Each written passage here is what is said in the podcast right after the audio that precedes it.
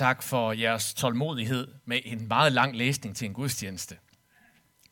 Og øh, nu er der jo gode nyheder i den her tekst, for som I lægger mærke til det, så bryder Helligånden ind i prædikenen, så Peter ikke får talt færdig. Og det kan vi også håbe sker her i dag. Øhm, tak for invitationen til at være med øh, her hos jer i dag. Øhm, jeg hedder Kjeld og er som sagt ansat som generalsekretær i Dansk OAS fra 1. februar. Jeg har været præst i Aarhus i 21 år før det, og jeg har Sara med, min hustru, øh, som lige har fået arbejde i øvrigt som lærer, og øh, ellers arbejder som åndelig vejleder og, øh, med pilgrimsvandringer. Og hun var faktisk op klokken 4 her i morges og vandrede med nogle kvinder en pilgrimsvandring og se pinsesolen danse. Så øh, nogen har været tidligere op. Det var jeg så ikke, vil jeg sige. Nu var det også kun for kvinder. Øh, det er en, en fornøjelse at få lov som generalsekretær at komme rundt i menighederne. Og øh, øh, for nylig var jeg i en anden menighed i Dansk Oase, og de havde så lavet et Facebook-opslag øh, på, at jeg kom. Øh, det havde I vist også her, jeg kan ikke huske det. I hvert fald så har de skrevet, kom på søndag til gudstjeneste. Øh, vi får besøg af Kjeld Dalman. Du kan høre ham prædike, eller du kan prøve de nye toiletter. Og så var der et billede af mig, og så er det nye toilet. Øh, og øh, så jeg vidste ikke under hele den gudstjeneste, om folk var kommet for at høre mig, eller for at prøve de nye toiletter. Øh, så man prøver lidt at være som generalsekretær. Som Ron sagde, så skal vi fortsætte den her gennemgang øh, af apostlenes gerninger. Og jeg kommer til det, men øh, vi skal sådan en lille øh, omvej. Sådan er det nogle gange øh, med Helligånden. For nogle år siden sad jeg og talte med en af vores øh, deltagere på vores alfa-kursus. Et kursus, man kan tage med på, hvis man er nysgerrig på tro og på, hvem Jesus er. Og så sagde vedkommende til mig, øh, vi sad og talte om noget omkring troen og Bibelen, sagde, kan, vi, kan jeg ikke bare få den enkle Jesus? Ikke det der med faderen og helligånden og træenigheden, og det bliver for kompliceret. Øh, og så sagde jeg til vedkommende, det er netop den enkle Jesus, den simple Jesus, der viser os, hvem faderen er, og giver os helligånden. De første kristne, de mødte den enkle Jesus. Vi læser om i Bibelen. Og så kom de til den erkendelse, at han var Gud. At han var Guds søn, og at Helligånden var Guds ånd. Og hvordan kom de til den erkendelse? Jo, det er det overraskende. De erfarede det. Sådan kom de til det. Selvom ordet treenighed ikke står i Bibelen, så er Bibelen vidnesbyrd om mennesker, der erfarede, det som Gud han er. De havde jo mødt Jesus, og Jesus sagde til dem, jeg er et med faderen, med Gud, skaberen. Og når de mødtes efter pinse og var sammen, og Jesus var faret til himmels, eller var blevet tronbestiget, som måske er mere rigtigt at sige det, så var han der jo ikke længere i kroppen, i lægemligt, men han var der i ånden. Derfor kom de til den helt dybe overbevisning, at Gud er far, søn og helligånd. Fordi sådan erfarer vi, at Gud er, når vi møder Jesus. Så det, der kan lyde meget indviklet, er egentlig udtryk for den erfaring, vi får. En hver, der modtager Jesus i tro, vil møde faderen, få den samme far som Jesus. Derfor siger Jesus, når I beder, så skal I sige, hvor far, ligesom Jesus selv kalder Gud for far, og modtage ånden. Så når vi siger i trosbekendelsen, og her bruger jeg den anden, den der hedder den nikenske, og vi tror på Helligånden, som er herre, og som levende gør, og som udgår fra faderen og fra sønnen, og som tilbedes og æres til lige med faderen og sønnen, så er det fordi Helligånden er Gud. Lad os lige sige det sammen. Helligånden er Gud. Så når vi bliver døbt, så bliver vi døbt i faderens og søndens og Helligåndens navn. Hvad er det, det betyder, og hvornår sker det? Jesus havde sagt i indledningen af apostlenes gerninger, kapitel 1, vers 5, Johannes, altså Johannes døberen, døbte med vand, men I skal døbes om, med helligånden om ikke mange dage. Sådan havde han sagt til disciplene. I det gamle testamente, der er der to linjer, to perspektiver, når det kommer til alt det, det gamle testamente siger om det, der en dag skal ske omkring Guds ånd. Den ene linje er, at hjertet skal fornyes. Lad os lige lægge hånden på hjertet. Hjertet skal fornyes. Gud og Guds vilje, siger for eksempel profeten Jeremias, skal kendes i menneskers hjerte. Vi skal dannes. Det kalder vi at blive helliggjort også i vores tradition. Så der er en hjertes fornyelse. Men så er der den anden side, og det er kraften. Ånden skal komme med kraft over alle mennesker. Det er det, profeten Joel han siger, og som Peter citerer på pinsedag, da han fortæller, hvad der sker. Der siger Peter, nu sker det, som Joel havde sagt, at Guds ånd skal komme over alt kød, alle mennesker. Så pinsen og heligånden handler altså om vores hjerte, vores karakter, og så handler det om kraft. Hvornår opfyldes løftet? Er det, når jeg blev døbt som et lille barn? Eller måske en voksen? Det er jo lidt forskelligt, hvornår vi er blevet døbt. I faderens og søns og heligåndens navn. Er det der, løftet opfyldes i mit liv? Eller er det, når jeg kommer til tro på Jesus? Eller er det, når jeg erfarer Guds nærvær? Måske på sommeroase, eller et andet sted, eller til en gudstjeneste på en særlig måde. Og er der en anden dåb end vanddåben? Se, det er nogle vigtige spørgsmål. Og kirken har en hovedlinje igennem hele kirkens historie. Og den har den fra Peters tale på pinsedagen, hvor Peter han siger, efter at Helligånden er kommet over dem, og de er blevet fyldt af Helligånden, øh, disciplene og apostlene, så siger Jesus sådan her til alle dem, der står og lytter, omvend jer og lad jer alle døbe i Jesu Kristi navn til jeres sønders forladelse, altså tilgivelse, Guds tilgivelse, så skal I få Helligånden som gave. Så hovedlinjen er, at dåb og, og, og åndsmeddelelse og modtagelse af Helligånden hænger sammen. Men Hebræerbrevet siger noget interessant. Hebræerbrevet refererer til de troende, der modtager Hebræerbrevet og siger dåb og håndspålæggelse. Og det kan kendes faktisk også i måden, vi døber børn på. Jeg ved ikke helt, hvad I bruger herude hos jer, Ruben. Men hvis man bruger det ritual, vi bruger i folkekirken, så siger jeg sådan her, når jeg døber, uanset om det er et barn, jeg døber, eller det er en voksen. Den almægtige Gud, hvor her Jesu Kristi far, sådan siger jeg efter dåben og lægger hånden på dem, som nu har genfødt dig ved vand og helligånd, og skænke dig søndernes forladelse. Det er altså retfærdiggørelsen, tilgivelsen. Så fortsætter jeg med at sige det her. Der, der er mange af jer, der har set det, og måske ikke tænkt over det. Han styrker dig med sin nåde til det evige liv. Det er kraftoverførsel.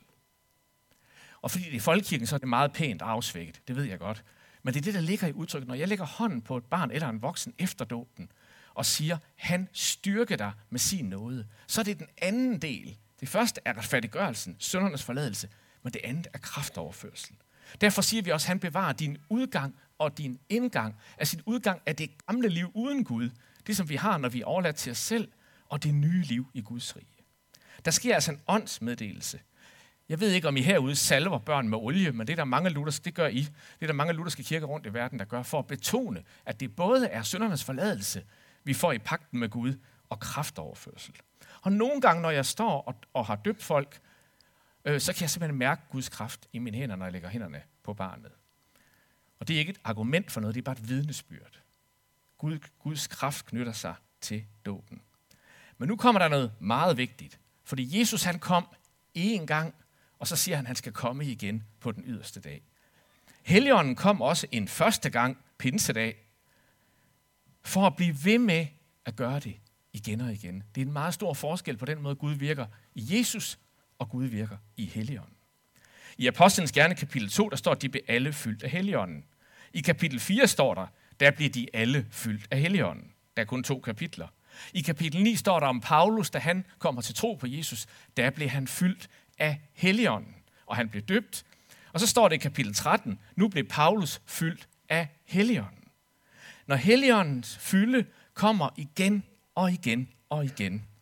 Den begynder ved tro, tro og dåb, men den fortsætter. Det er helt afgørende. Man kan måske sammenligne det lidt med et ægteskab. Sara og jeg blev gift den 8. juli i 95. Så hvis nogen spurgte mig, Kjeld, hvad er et ægteskab? Jamen, så kan jeg jo tage den dato og sige, det er den dag. Ligesom jeg også kan sige, der var en dag, jeg blev døbt. Hver eneste dag siden, så har vores relation udviklet sig. Det er processen, det er ikke begivenheden.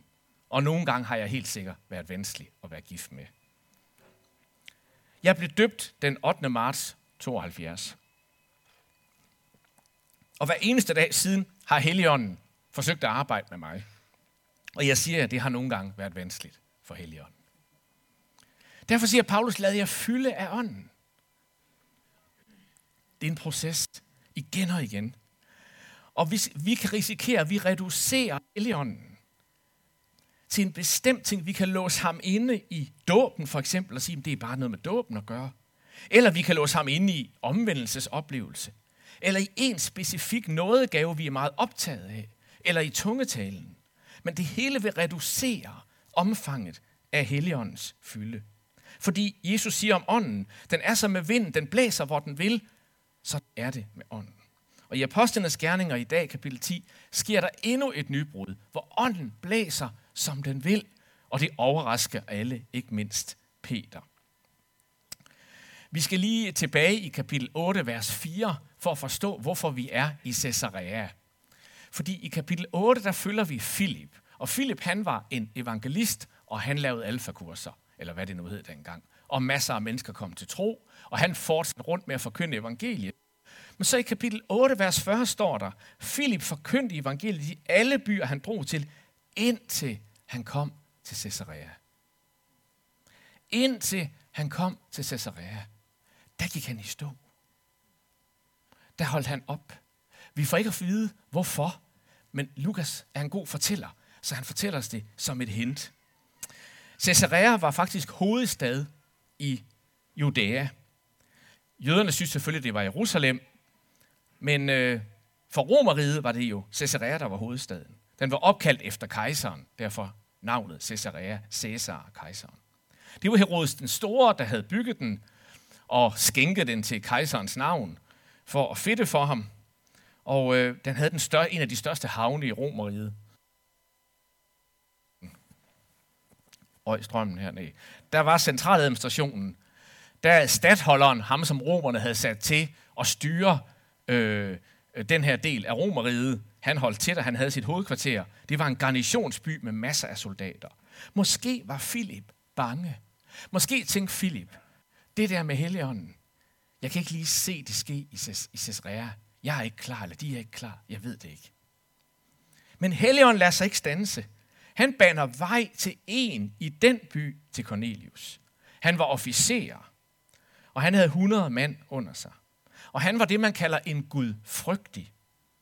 Det vil sige, det kaldte man, hver gang det ord bruges i Nyt Testamentet, gudfrygtig, så mener man en, der ikke er jøde af fødsel, men måske heller ikke er konverteret, men som er begyndt at tro på den ene Gud, som vedkommende har hørt om fra jøderne. De hang typisk ud omkring synagogerne, og de havde lagt de romerske guder, der var masser af romerske afguder bag sig, og var begyndt at søge den ene Gud. De var en gudfrygtig, betyder at være åndeligt søgende. Og øh, han får så det her syn, som vi hørte i beretningen, Ruben læst. Han skal sende bud efter Simon Peter, der er i Joppe. Og Peter, han er i gang med sine tre bønder. Man bad klokken 9, klokken 12 og klokken 15. Han var en god jøde. Så man beder til middag, og så bliver han sulten, og det kan enhver mand jo forstå. Øhm, og han ser det her syn og med urene dyr. Han får at vide, slagt og spiser, og han, han siger nej, nej. Og selvfølgelig sker det tre gange, som det altid gør med Peter, for at han kan høre, hvad Gud siger. Øh,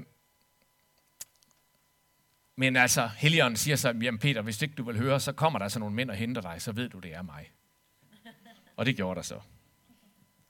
Og så møder Peter Cornelius. Og Cornelius har samlet hele sit hushold, sit netværk står der. Han har samlet sine officerskammerater, han har samlet sin familie, sine slaver. Han har været en mand med indflydelse i Caesarea. Og han ved godt, at Peter som jøde ikke må, må gå ind i hans hus, så han løber ud og kaster sig ned for at Peter ikke skal gøre sig uren. Men Peter siger, nej, jeg er jo blot et menneske. Og så går han med ind i huset. Det begynder at gå op for Peter, hvad det er, Helligånden har gang i. Og der står Peter og forkynder, og som vi hørte det, mens han forkynder, kommer Helligånden over alle. Helligånden kan ikke vente. Den afbryder prædikenen. Den kan simpelthen ikke vente. Gud kan ikke vente med at få lov at opfylde sit løfte om, at alt kød skal tage imod hans ånd. De fleste steder i, i Lukas evangeliet og apostlenes gerninger, det er jo Lukas, der har skrevet dem begge to, begge de skrifter, der bruges udtrykket om at blive fyldt af Helligånden. Og der bruges det, der hedder pim pleimi. Lad os lige sige det. Pim pleimi. Jeg beklager, det er lidt nørdet det her, men det er ret vigtigt for pointen. Det betyder at blive fyldt til ligesom hælder vand i et glas. Blive fyldt af ånden, pim pleimi. Det er det, vi søger søndag efter søndag, og når vi mødes i smågrupper, når vi beder, når vi lovsynger. Kun to steder bruger Lukas et andet ord. Det er det, der bruges her hos Cornelius.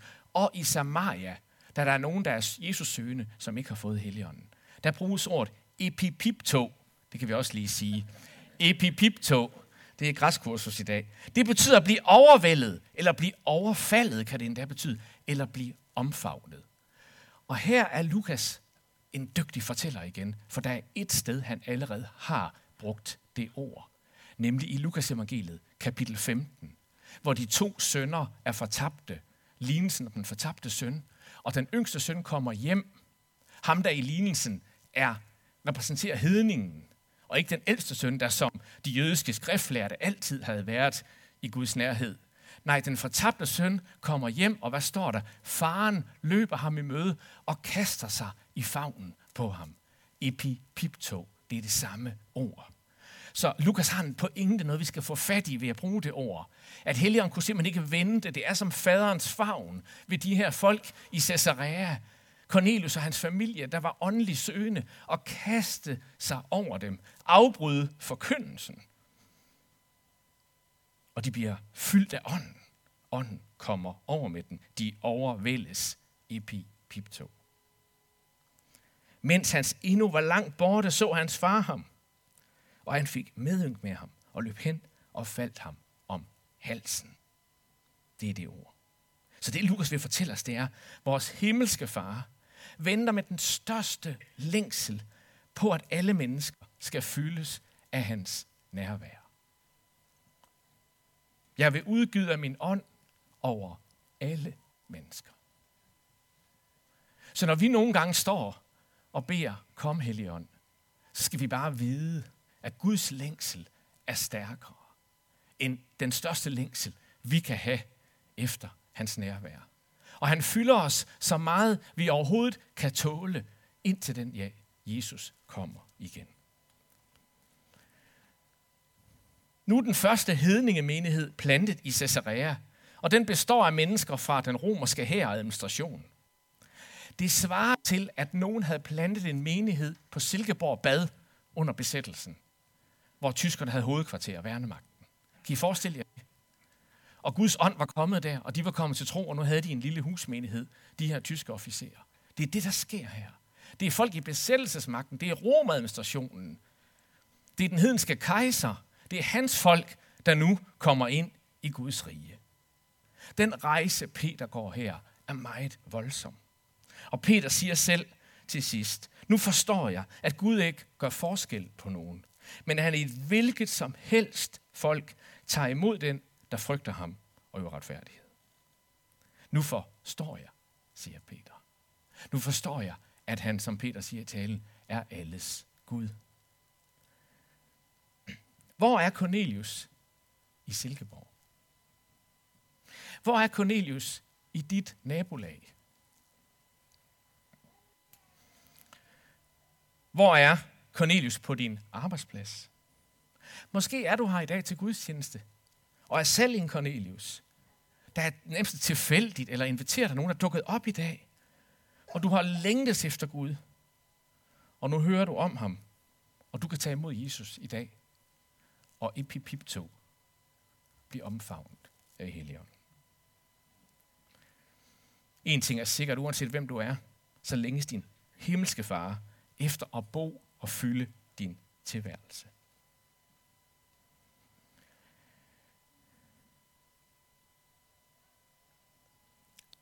I dag lærer vi noget helt nyt om Helligåndens rolle i kirkens mission, altså det, at vi er sendt. For Helligånden har en forberedende tjeneste. Han arbejder jo i Cornelius' liv allerede inden Peter kom. Sara og jeg følges med en ung mand, som er illegalt i Europa nu, som er tidligere muslim. Og Jesus kom til ham i 2020, midt under corona, tre nætter i træk, kom Jesus i en drøm til ham og sagde, kom, kom, kom. Han var en Cornelius. Han var muslim. Han var gift med en muslim. Men Jesus kom til ham. Og jeg spurgte ham, da jeg så mødtes med ham, hvordan vidste du, det var Jesus? Jamen, det vidste jeg bare. Og han lærte Jesus at kende, blev døbt og fik helligånden. Hvor er Cornelius i Silkeborg? Se, Helligånden sender kirken med evangeliet. Alle steder, hvor åndens vind blæser i menneskers liv. Og i kirken i Vesten, der beder vi tit om vækkelse. Andre end mig, der nogle gange beder om vækkelse. Ja, vi beder om vækkelse.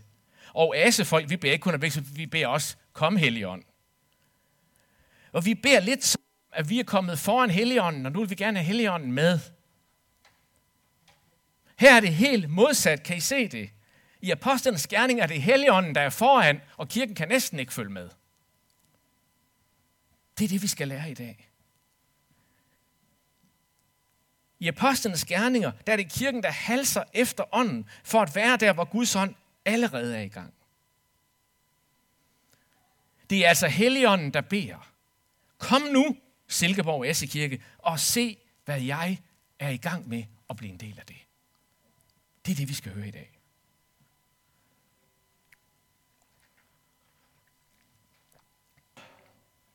En del af jer skal sikkert på arbejde, ikke lige i morgen, men så på tirsdag. Den er vist ikke afskaffet i morgen, hele dagen er den det, det tror jeg ikke. Ikke du. Når du kommer på arbejde på tirsdag, hvis du møder op et eller andet sted på tirsdag, eller i skole, eller hvad du laver, så sig til dig selv, Helligånden er her allerede. Det er mig, der kommer nu, men Gud er her allerede. Kan vide, hvad han er i gang med på mit arbejde. Kan vide, hvordan jeg kan få lov at blive en del af det. Da Sara og jeg blev en del af Aarhus Valgmenighed for mange år siden, der var det første arbejde, vi var med i, noget der hed I Mesterens Lys. Det var Ole Skærbæk Madsen, som nogle af jer måske har hørt om. Pensioneret præst er han nu, men han har i mange år arbejdet med at være kirke på den her måde, vi hører om i dag. Og han lærte os i Aarhus Valgmenighed, han sagde til jer, I skal spørge, hvor er vækkelsen allerede henne? Og så skal I gå derhen, frem for at bede om, at vækkelsen kommer hen til jer. Citat. Så vi lavede de her i Mesterens Lys aftener op på universitetet, hvor mennesker, der allerede var åndeligt søgende i New Age og alt muligt andet, mennesker, Jesus allerede var i gang med at møde eller arbejde i, dem fik vi lov at møde og være kirke med. Der lærte jeg lidt af det her, som er på spil i Apostlenes Gerne kapitel 10. Hvad er Gud allerede i gang med at gøre? Herhen. Nogle af jer vil vide, at jeg er med i et radioprogram, der hedder Hvad vil Jesus have sagt? I Maria Søjden, som laver programmet, får utrolig mange henvendelser. Helt overvældende mange skriver ind om åndelige spørgsmål. Hun siger, hun har aldrig oplevet noget lignende i sit arbejde. I vores menighed i Aarhus har vi her i, i vores valgmenighed, hvor jeg er med, der har vi her i vinter og foråret flere gange oplevet folk. Jeg mødte selv en i dag til gudstjeneste, jeg gik hen og hilste på. Vi har sådan nogle poser, vi giver folk, hvis de er for første gang. Og så sagde han, hvor har du hørt om os? Hvad mener du? sagde han så. Jamen, du er ligesom kommet ind ad døren, eller... Jamen, jeg har gået forbi tre gange, og så havde jeg det sådan i dag, at jeg skulle gå ind. Han har aldrig været en del af en kirke eller noget som helst. Og pludselig var han bare hos os. Og hvad har vi oplevet flere af? Hvad er Gud i gang med at gøre allerede? Hvor arbejder Helligånden allerede? Fordi den er som vinden, der blæser, hvor den vil. Og må Gud give jer, at I er der, hvor ånden blæser. Lad os rejse os og bede sammen.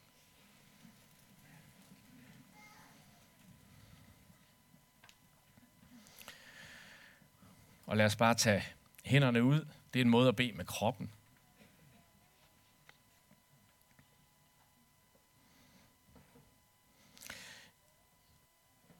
Jesus, tak, at du lærte mig at kalde Gud for far. Så himmelske far. Vi takker dig for, at det bliver pinse. At du lod din ånd komme at dit i hjerte for at omfavne det menneske, du har skabt, og fylde det med dit nærvær.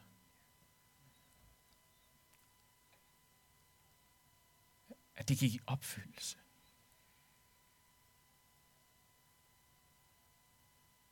gør det, når vi døbes. Du gør det, når vi bekender troen. Og vi beder om at få lov at blive fyldt.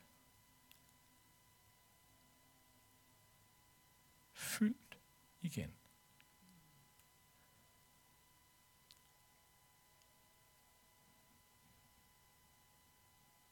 Men Jesus, måske ved jeg ikke engang helt, jeg ikke engang, måske ved, hvad du gang gør med, i mit eget liv.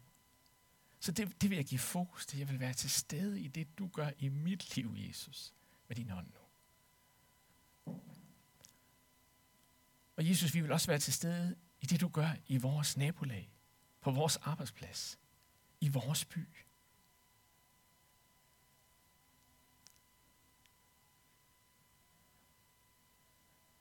Vi vil sige som Peter, vi er jo bare mennesker. Og vi vil sige som Peter, vi skal ikke erklære noget som helst umuligt. Eller forkert.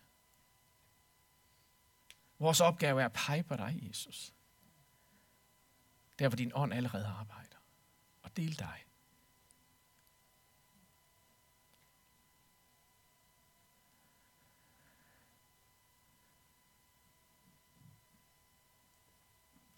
Og Jesus, i dag beder vi ikke om vækkelse, men vi beder om at få lov at være der, hvor vækkelsen allerede er. I menneskers hjerter. Om lidt så vil vi synge, og så er der bare mulighed for øh, nu her at, at stille jer ud i de her midtergange. Og, og hvis du stiller dig derude, så, så kan du gøre det for eksempel med den her bøn og sige, Gud, jeg ved, du gør noget i mit liv. Jeg vil bare gerne være i det, du gør. Så det er ikke sikkert, at du lige ved, hvorfor du gør det. Men du vil bare gerne være en del af det, Gud gør i dit eget liv.